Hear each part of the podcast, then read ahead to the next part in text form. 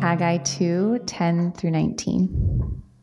On the 24th day of the ninth month in the second year of Darius, the word of the Lord came to Haggai the prophet. Thus says the Lord of hosts Ask the priests about the law. If someone carries holy meat in the fold of his garment and touches with his fold of bread or stew or wine or oil or any kind of food, does it become holy? The priest answered and said, No. Then Haggai said, If someone who is unclean by contact with a dead body touches any of these, does it become unclean? The priest answered and said, It does become unclean. Then Haggai answered and said, So it is with this people and with this nation before me, declares the Lord, and so with every work of their hands. And what they offer there is unclean. Now then, consider from this day onward, before stone was placed upon stone in the temple of the Lord, how did you fare?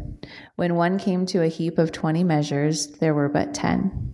When one came to the wine vat to draw fifty measures, there were but twenty. I struck you and all the products of your toil with blight and with mildew and with hail, yet you did not turn to me, declares the Lord. Consider from this day onward, from the twenty fourth day of the ninth month, since the day that the foundation of the Lord's temple was laid, consider, is the seed yet in the barn? Indeed, the vine, the fig tree, the pomegranate, and the olive tree have yielded nothing, but from this day on I will bless you. Good morning. It's a fun text, right? Um, we're in the middle of uh, our series through the, the great book of Haggai. Uh, Haggai is towards the end of the Old uh, Testament. Uh, it's one of the smallest books in the Bible. Uh, in my Bible, it's like Haggai chapter 1 on, on the left and Haggai chapter 2 uh, on the right, and, and that's it. Um, and so we've been working our way, though, through this book. This is week number four of, of five, and we're calling this series Kingdom Come. And the idea is uh, that if you want uh, uh, the, the one thing that we kind of all yearn for, the uh, one thing that we all sort of like long to be uh, a part of, that just gnaws at the human soul, is the kingdom of God. We're wired for it that true purpose, true mission, true human flourishing is found in the kingdom of God. And so, uh, God's people in, in this particular uh, book, uh, they have kind of strayed from uh, kingdom priorities. They have strayed from the kingdom of God, and, and God, through the prophet Haggai, is, is trying to, to bring them back trying to, to woo them back and, and just help them recapture a vision for who he is, for who God is, and what it means to participate in his kingdom. And so that's what we're working through. Uh, and this morning we're going to pick up in Haggai chapter 2, verse 10. So uh, if you don't mind, let's pray together. Let me pray for our time, and then we'll get started in our text. Lord God, we thank you for just an opportunity to, to be together uh, and to work through uh, this text. Your word is a gift to us. You are God who is great, awesome, and holy, and, and you don't owe us uh, anything. You don't owe us any line of communication, but in your grace and in your goodness, you've given us your word. So we can know something about who you are so we can know things about what you've done uh, for us in Christ. And uh, I just pray, Lord, that as we work through this text, that the words of my mouth and the meditation on all of our hearts would be pleasing in your sight, our Lord, rock, and redeemer. It's in Christ's name we pray. Amen. So, uh, so every time I uh, every time I pick up my kids from the gym, we have this like they have the same routine. Uh, they ask me to sort of hoist them up, uh, lift them up a little bit so that they can pump pump their their hands under the hand sanitizer, right? The hand sanitizer dispenser on the wall. Uh, and it's one of those hand sanitizer dispensers that's got the bubbles. You know, it's not like the clear liquid; it's the fun one where you got bubbles that go on their hand, and and and they love to do this. They love to do the hand hand before they, they, they leave the gym. Uh, and they like that because to them it's fun, like disappearing bubbles, right? But we like, Alyssa and I, like, we like that our kids do that for a different reason disappearing germs right that's our goal and so because because kids are gross right kids are gross like i know where my kids like to stick their fingers I don't even want to know where all these other kids are sticking their fingers. And my kids are like with all these other kids for an hour, like while we're we're at the gym, and and and I, I don't know like what kind of germs they've picked up that my kids have picked up on their hands, and so we do the whole hand sand hand or sand sanitizer, hand sanitizer uh, thing. And and I, look, I'm not. It's not because like I'm some obsessive clean freak. Like I don't mind putting my kids in this this den of germs so long as they remember to wash their hands before we leave. And do you guys remember when like hand sanitizers, uh, these dispensers became like really re- ubiquitous, where they were everywhere, uh, even bigger? Uh, they became a sort of an even bigger thing than they've always been uh, about like 10 years ago. Do you guys remember like when that happened? It happened because of the swine flu outbreak. If you remember, 2009 the swine flu outbreak. Uh, good, good morning. I think it was Good Morning America did uh, this experiment to observe how well kids wash their hands, and so they sent this news crew to this classroom in Washington D.C. And at the start of the day, they coated all the kids' hands with this invisible lotion, uh, this clear invisible lotion that you could only see under like a special black light. And the lotion had sort of the same level of stickiness as the most common germs. And so they'd have the kids go throughout their day and they say, hey, just look, wash your hands like you normally do. If you're a hand sanitizer kid, like use how much you normally would. And at the end of the day, uh, this, this crew would uh, sort of uh, examine all the kids' hands under this black light to see how well that they washed. And like you probably guessed, the results were nasty. They were nasty. Like, not only did all the kids still have uh, under the black light, they could see like the clear lotion on their hands, but it spread onto their faces. You could see under the light, onto their desk, on the doorknobs. The teacher was a mess too. And the point is, it's hard to wash germs away when you don't know that they're there, right? It's hard to wash germs away when you can't see them, when you can't discern their presence. And in the same way, the people of God in Haggai chapter 2, they don't see the stain on their own hearts.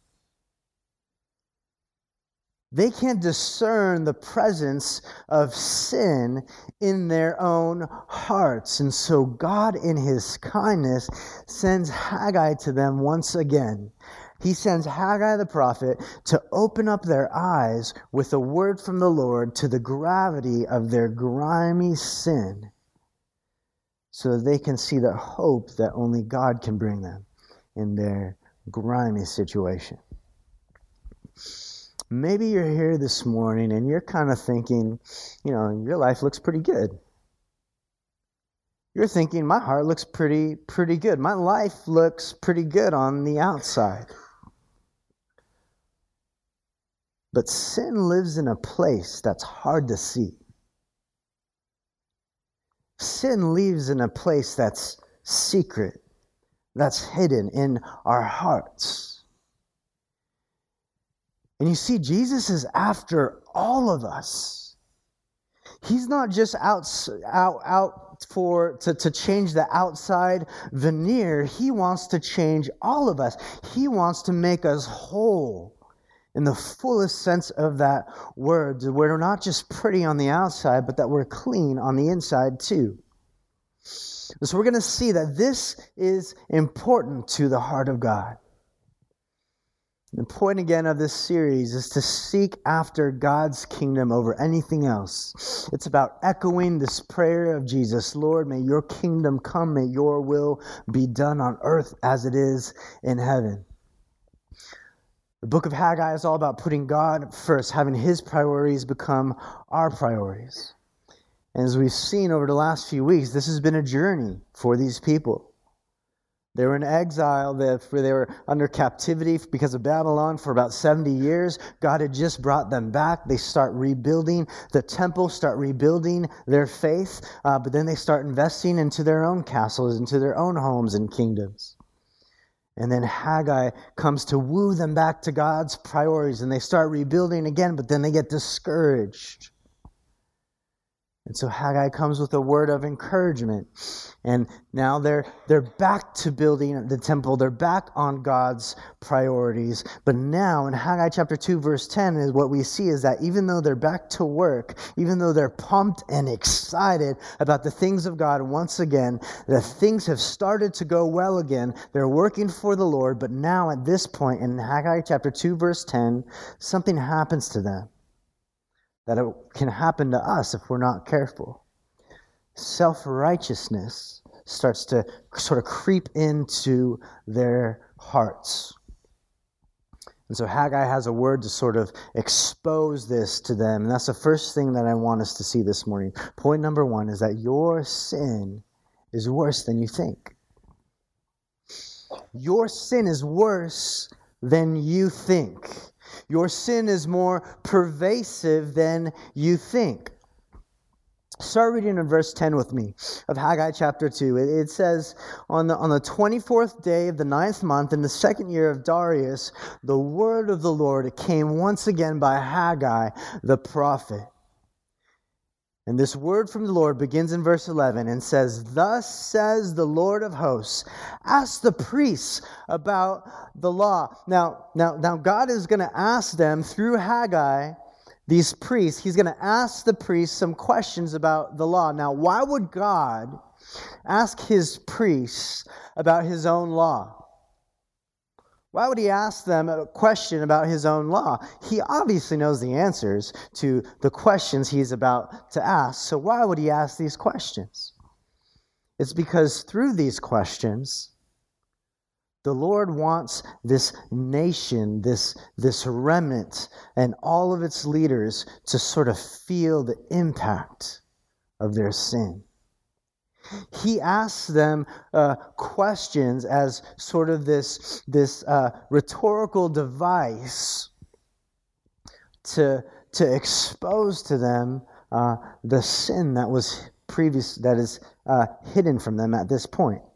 So we read about the, the, the first question in verse 12.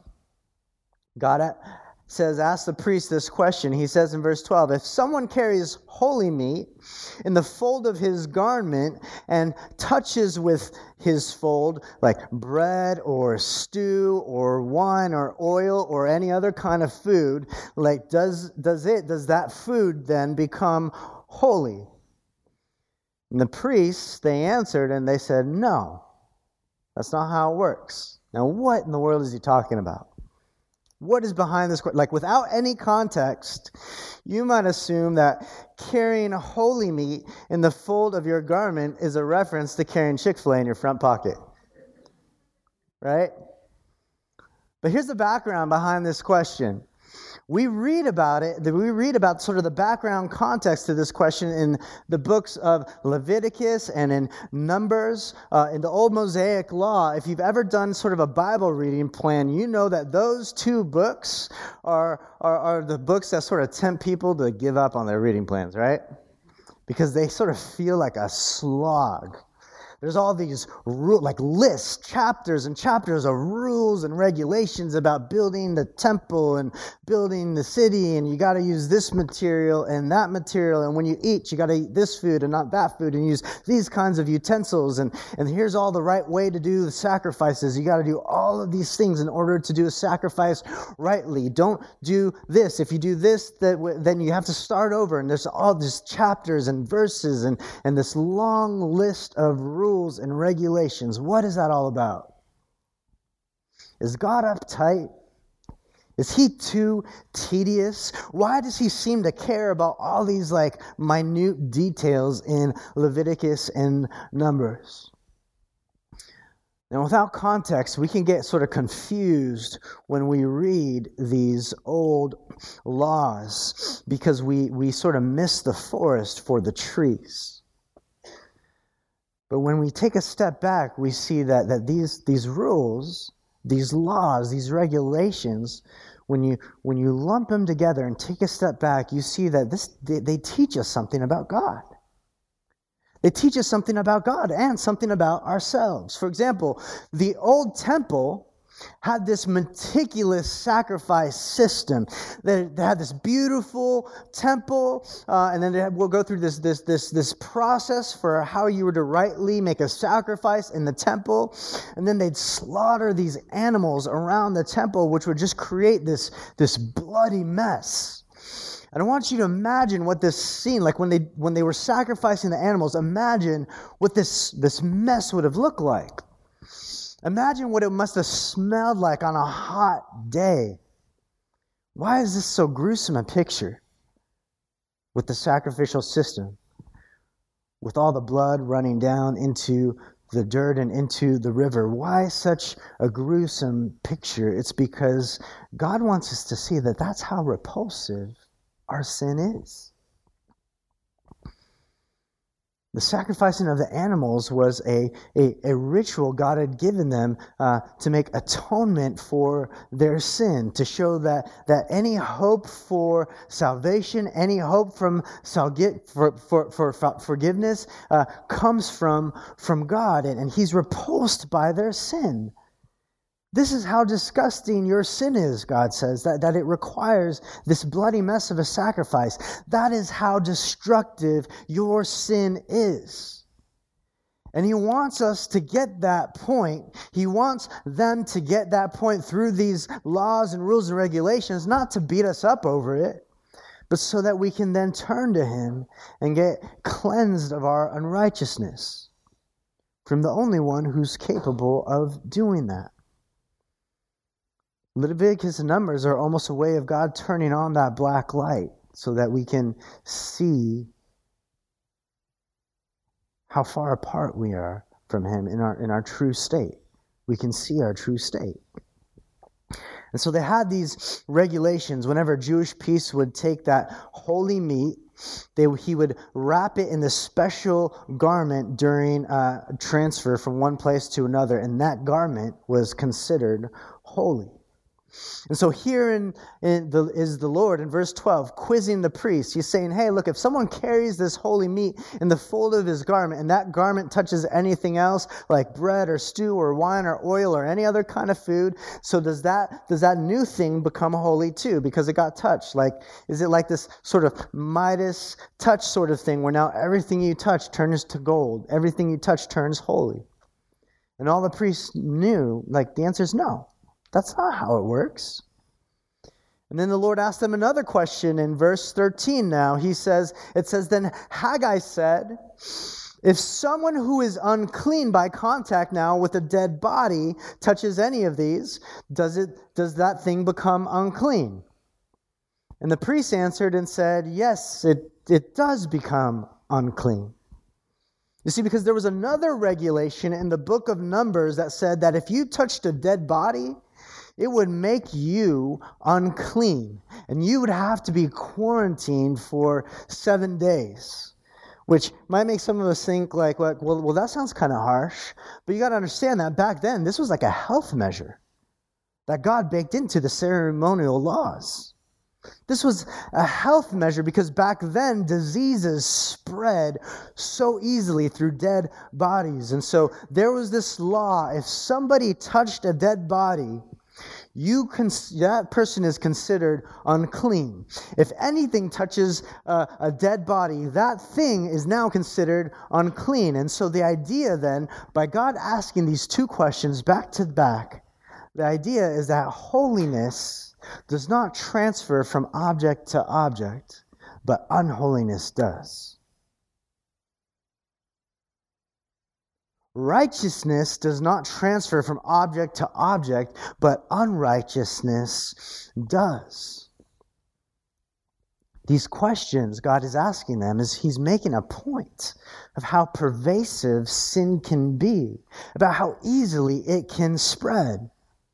It's kind of like how you and I, we can catch a cold, but you can't catch health, right? That's why when I take my kids to the doctor's office, they've got one room for the healthy kids and another room for the sick kids. They don't say, hey, let's bring them together so the sick kids can catch some health from those other kids. That's not how it works. Holiness can't be transmitted from person to person, but unholiness can, and it often does. It's pervasive. And that principle is important to the Lord. That, that principle is timeless. That's not just an Old Testament principle, that's just a timeless principle. It's still true today. Even though the ceremonial laws are now rendered uh, fulfilled in Jesus, they're obsolete because they're fulfilled in Jesus and they no longer apply to us. Even though they no longer apply to us, that principle that they taught is still the same. Your sin is worse than you think. Your sin is more pervasive than you think. Your sin reaches into places you don't even know. And look, 21st century people like us, we have a problem with this idea. We have a problem with this idea that we're like unfit for the presence of God. We believe in like human rights and human dignity, uh, and, and that everybody's awesome, and, and, and those are wonderful things, right? Like there's a very real, real sense in which uh, just the, the belief in, in human dignity and human rights is absolutely true and beautiful and good. But it's also true that we are stained by sin that we are totally depraved. And we need the special light of God and His Word to show us, to reveal to us how sick we really are. To show us how broken we are so that Jesus can heal us. Jesus can do His thing on us. We need to wake up to the reality that we are broken deeply broken and unable to fix ourselves. Secondly, we see in this text that our good deeds are not enough. The good works that we do are not enough to cover how bad our sin is. You see, that's the error that these people were sort of slipping into they were starting to get too proud in their efforts. They were starting to get too proud in their work. And there's nothing wrong with being stoked on the work that you're doing, right? There's nothing wrong with being stoked on the work that you're doing for the Lord, but there was a shift in their hearts to where they started to find their identity in their work. They started to feel too proud, too self righteous. They started to find their righteousness in their work. So verse 14 says this Then Haggai answered the priest when they, when they say, uh, Yes, our holiness can't be transferred, like, uh, uh, and, and, and, or uh, no holiness can't be transferred, but, but yes, uh, uh, unholiness, uncleanliness can be transferred. Haggai, and under, under the inspiration of the Spirit, answers them, replies to them, and he says, in verse 14, so it is with this people. In other words, he's saying, so it is with you guys. And with this nation before me, declares the Lord. And so with every work of their hands. And what they offer there is unclean. God is speaking to them in the third person. He's saying, look, just in the same way, it's this is true about you. This is true about you, my people, my nation. This is true about you. This is true about the work of your, your hands. That because you don't realize how pervasive your sin is, you don't realize how, how, how misaligned your hearts are, even the good work that you're doing for me is unclean. God's saying, This is like, that's like you. You don't realize how unclean you still are deep down inside. See, God wants them to see that not only were they unclean because of their, their past sin, but their, every work of their hands right now is, also unclean. So there is some sense that everything that they'd done in rebuilding the temple so far was, was unclean. You see, it's not just the bad things that we do that can be marked as unclean, it's also the good things that we do with the wrong motives. It's not that they were doing it wrong, it's that deep down, they had wrong motives. Deep down, their hearts were still unclean. Even in all their new religious activity, they were still narcissistic. They were still self absorbed. They were self righteous. They gave the appearance of devotion on the outside, but they were secretly committed to their own selfish pursuits on the inside. And so God says, look, just because you got the ball moving again with this temple, just because you're moving forward on mission, doesn't mean that all of a sudden now your heart is right with me.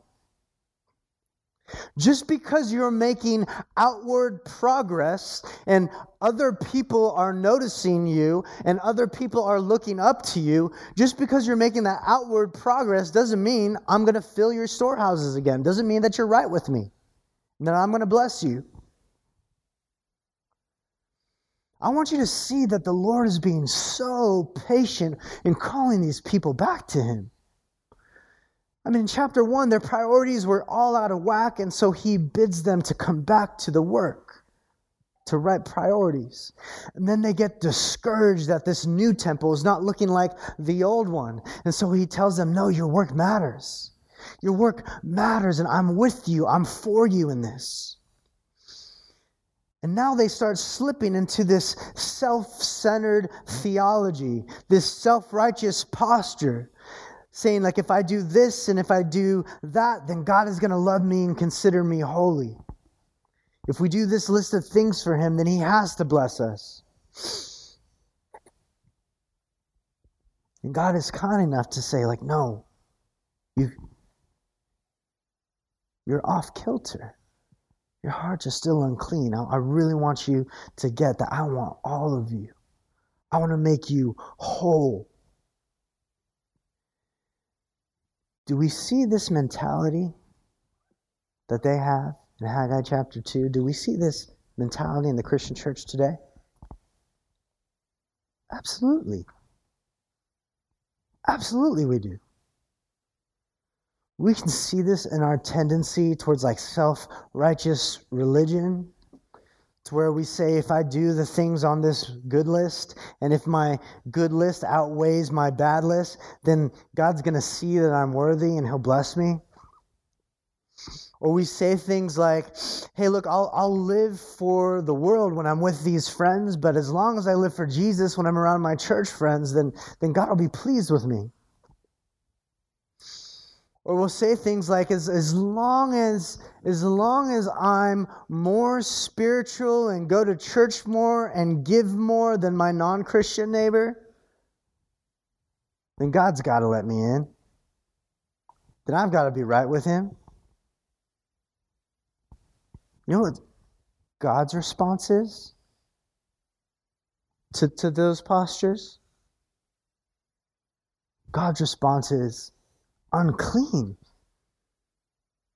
That's unclean. He declares that unclean.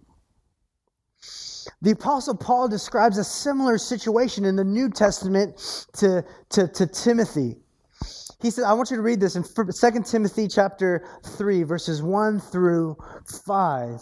Paul says to his protege, Timothy, he says, Understand this, that in the last days there will come times of difficulty, for people will be lovers of self, lovers of money, proud, arrogant, abusive.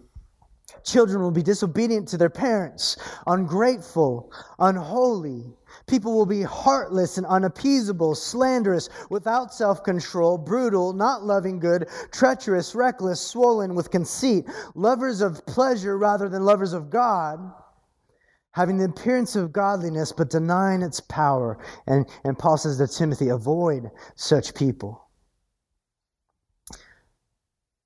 Now, when you look at this list, when you hear this list, it sounds like a depraved bunch, doesn't it? It sounds like a depraved bunch, right? But look at that last verse again in 2 Timothy 3 5. They're described, this depraved bunch is described as those having the appearance of godliness. So these are people in the church that look like good church people on the outside, people who thought themselves to be part of God's family, but Paul says, no, they're unclean. Like, avoid such people. Avoid such people that live a double life and are unrepentant.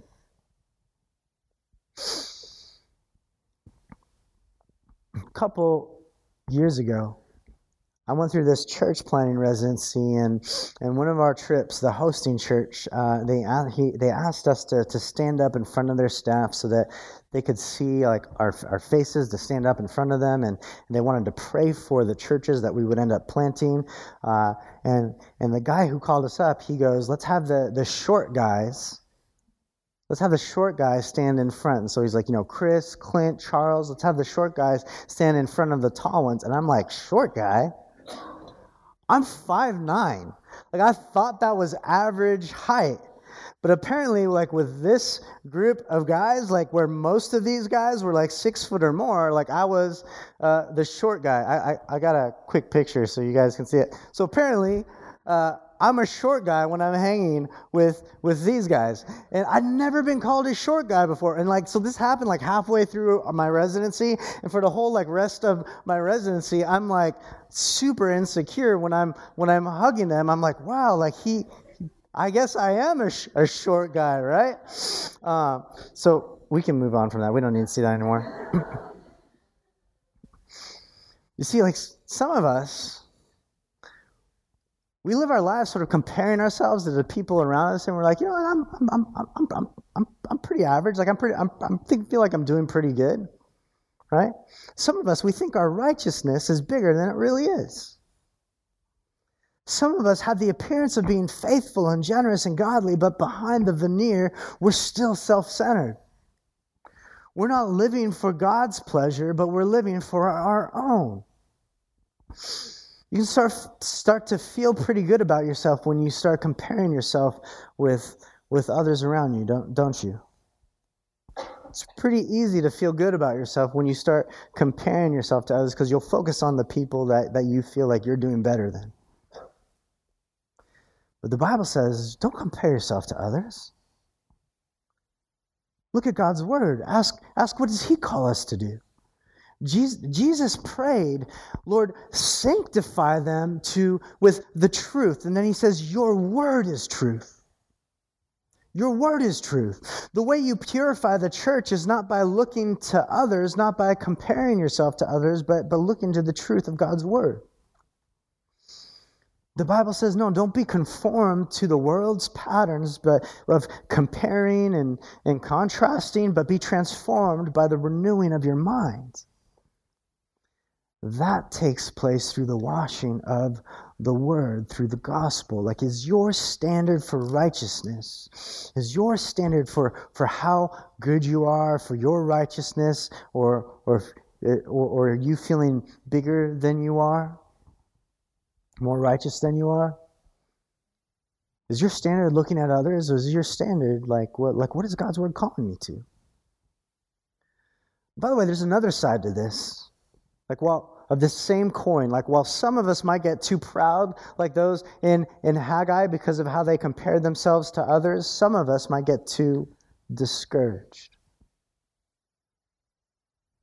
Some of us are prone to feel too guilty, too shameful.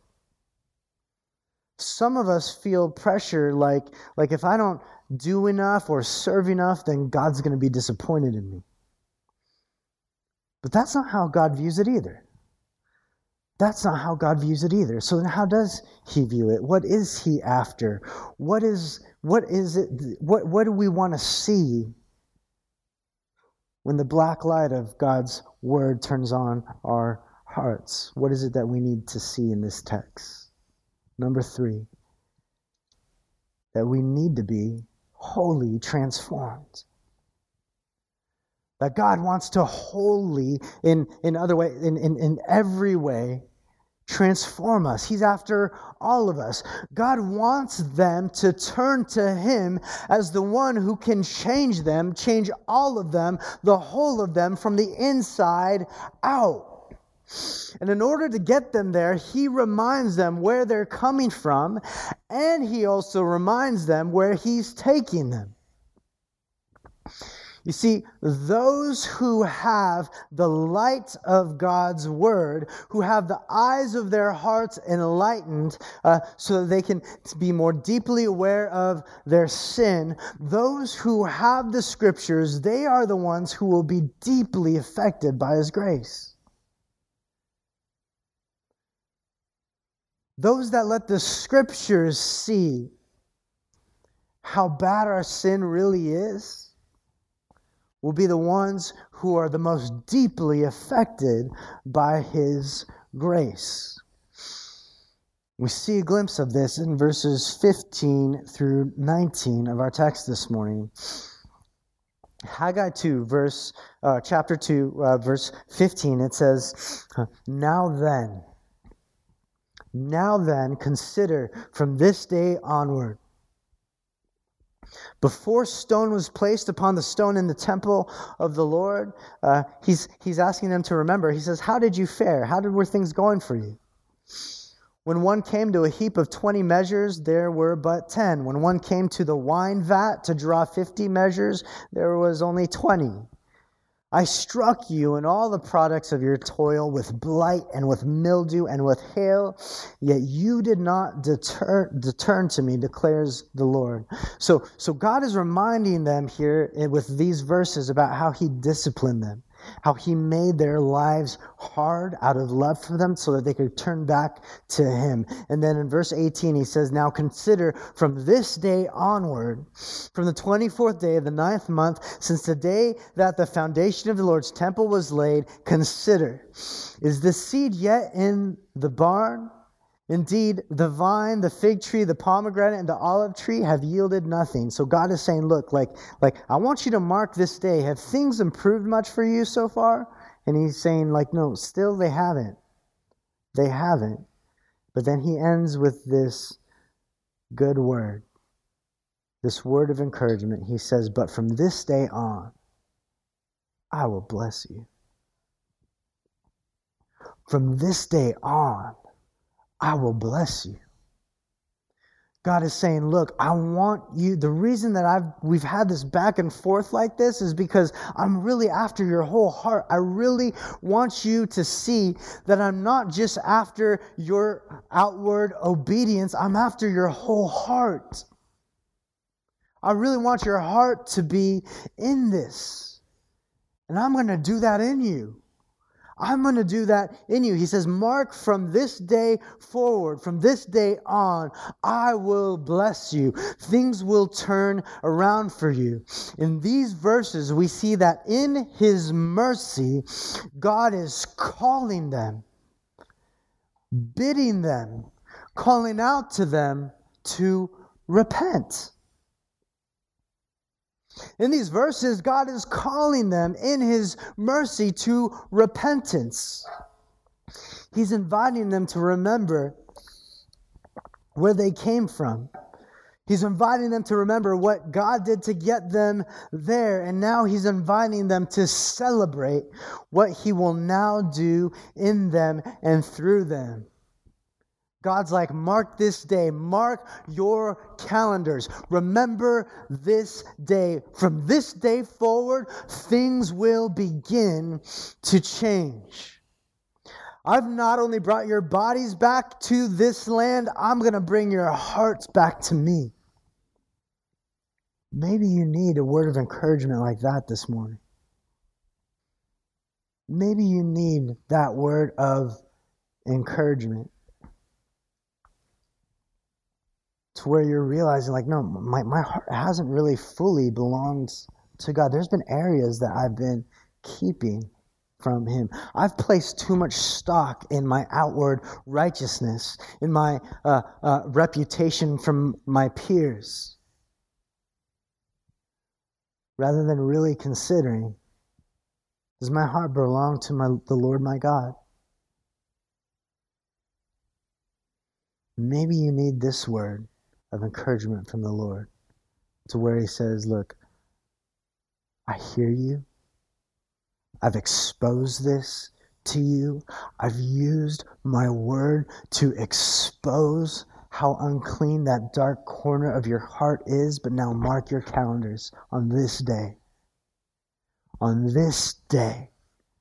From this Sunday, from this Lord's Day forward, let's turn that around. I will bless you. I will change you. I will be at work in you and through you. Maybe you need that word of encouragement this morning. So, how does God do that?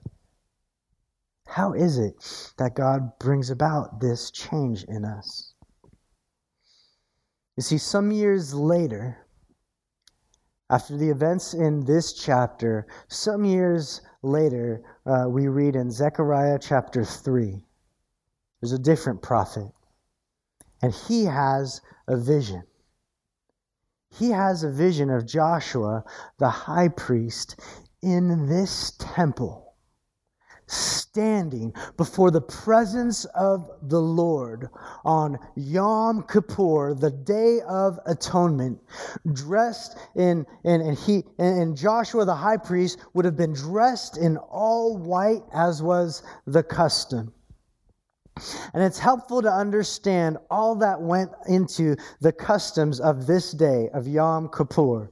The ceremonial laws taught that to prepare everything uh, uh, for the high priest to enter the holies of holies, that the high priest would have to spend an entire week, seven days, secluded from everyone preparing for the day that he would enter the temple. Why would he have to be so secluded? It's because they wanted to make sure God made provision in his ceremonial laws to make sure that the high priest would have no opportunity to accidentally touch or brush up against something unclean. No opportunity to accidentally breathe in or eat anything unclean. And so the high priest would be secluded from all the other people. Food would be brought to him. Uh, he, he would bathe thoroughly multiple times. He would prepare his heart, his soul, his mind, and his strength. Uh, the, the, the day before Yom Kippur, the day before the Day of Atonement, when he would go into the temple, he wouldn't even sleep. He would just stay up all night reading the Bible, reading the scriptures to cleanse his soul. And then on that day, on Yom Kippur, he would bathe thoroughly again. And he would put on this clean, white, pure linen uh, as a symbol of just the purity that was required to be in the presence of the Lord in the temple of the Lord, in the Holy of Holies, where the glory of God's presence would, would dwell and hover. And so he'd put on this white linen, and, and the high priest would enter the Holy of Holies. And then first he would provide a sacrifice there for his own sins. And then he'd come out, and then he'd bathe thoroughly again, and then he'd come back in and make another sacrifice for the sins of all the other priests, the priesthood.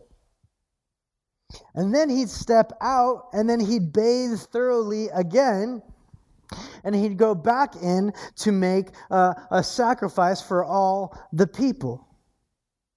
And all of the people uh, around the temple, they would stand outside the temple and they would watch him do all of this. They, would have this screen that they could that, that would that would sort of blur him so that they wouldn't see him exposed, but they could see his body, the shape of his body, just doing all of this with the bathing and the going in and the going out. All the people would just gather in crowds around the temple. They'd watch him do all of this, and they would cheer him on and they would encourage him on on and they would pray for him because he was their representative before God.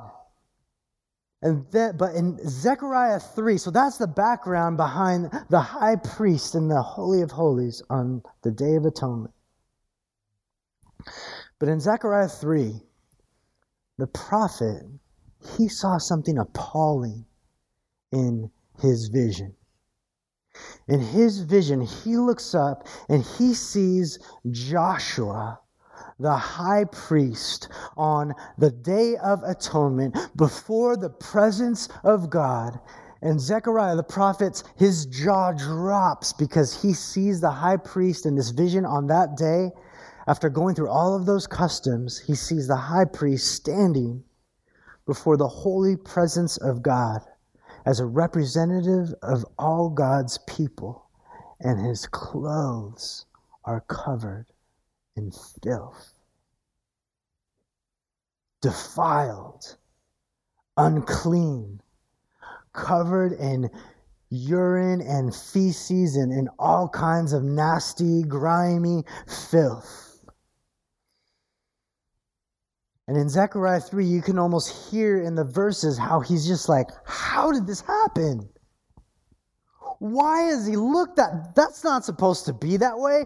Uh, all these ceremonial laws that the high priest would have to go through to stand before the presence of the Lord like that. Why in the world does he look like this? And the answer is that God was giving him a prophetic vision of how he, about how God sees us. In spite of all of our vain efforts to be pure, to be good, to be moral, to be upstanding, to be comparable to others. In spite of all our vain efforts to be seen as clean, God in this vision exposes to Zechariah none of that works. None of that really works. And in that vision, the Lord speaks a word of encouragement that really exposes the whole point of the ceremonial system altogether. And the Lord says, Take off those filthy garments, and I will clothe you in righteousness. Instead of striking the priest dead, for bringing that filth into the temple, God says, No, I'm going to take off your sin. I'm going to take off your filth and I'll clothe you in holiness. And the Lord reveals that this vision that He's giving the prophet is pointing forward to this day when a greater high priest, a greater Joshua by the name of Yeshua, will remove all the sins of all God's people in this very same way. Do you know this high priest? Do you know this high priest? Years later, Jesus was that man. Christ was that great high priest.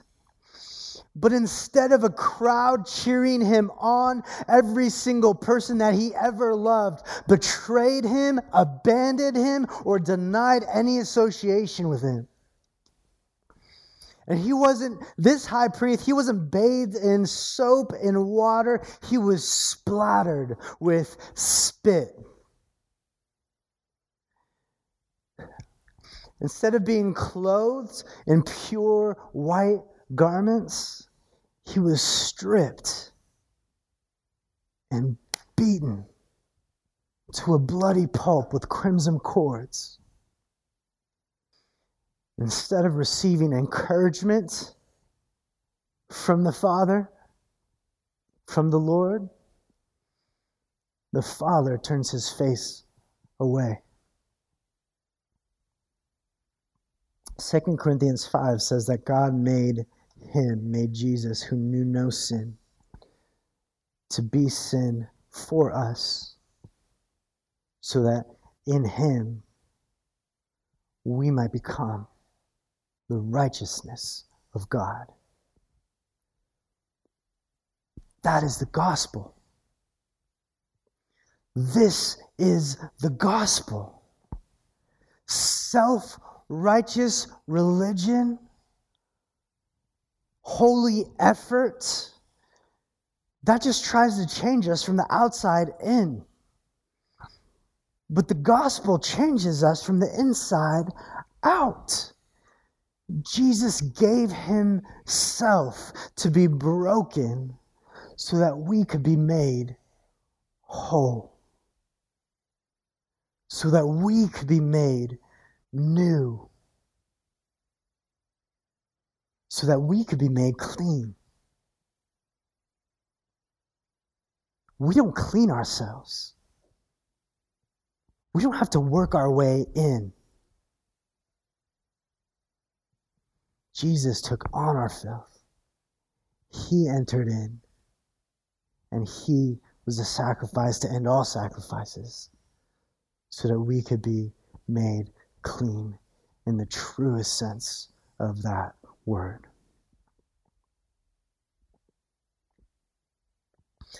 One of my favorite memoirs is written by um, an old Scottish uh, preacher named Robert Murray M'Cheyne. And Robert Murray M'Cheyne, in, in his memoir, uh, there's an excerpt of this letter that he wrote one of his friends who was just uh, feeling discouraged, like he would just never measure up. And and Robert Murray M'Cheyne wrote these words to this friend. He he encourages his friend and says, "Do not take up your time so much with studying your own heart as with studying Christ's heart." It's not that you shouldn't look at your heart, it's that you shouldn't spend so much time studying your own heart that you neglect to study Christ's heart. M'Cheyne tells his friend, For one look at yourself, take ten looks at Christ. He is the glorious one who stood for many. His perfect garment is sufficient for you. You had no hand in his obedience, yet in his perfect obedience, you may stand before God as righteous. This is your covering in the sight of a holy God. This is your covering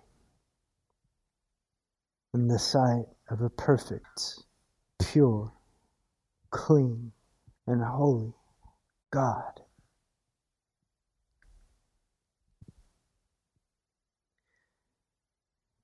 Jesus' righteousness, his cleanliness, is the only one that transfers. And it's because he gave his life to ensure it for you and for me. Maybe this morning you need to hear this invitation from the Lord. Maybe there are areas of your life that you've sort of made a mess of. And you're thinking, like, maybe if I do this churchy thing uh, and all these churchy things for, uh, for people to see and for God to see, then, then God will sort of fix my situation. And if that's you this morning, we can't give you what you came for. But we could do you better. I can point you to a Savior who has offered all of Himself for all of you, shed His blood for you so that you can be made whole from the inside out. Maybe this morning you're on sort of the other side of that coin. To where you're feeling this constant pressure to do more and more, and you're always feeling guilty that you're not doing enough, that you're not good enough. If that's you this morning, then be reminded that not only have you been saved by grace, but you can stand in faith by grace. You can walk and run the race by grace. For every one look that you give to yourself, give 10 more to Christ, the one who took care of your past, who is with you and for you in the present, and who promises you a great future with Him forever. Press into His free gift of grace, and that grace will lead you home. Thank you for listening to the King's Cross Church podcast. We'd like to encourage listeners to be part of a local church gathering. If you're ever in the Orange County, California area, we'd love it if you come by and visit on a Sunday morning. For meeting times and locations or any other information about us, please visit kx.church. There's no .com in that, just kx.church.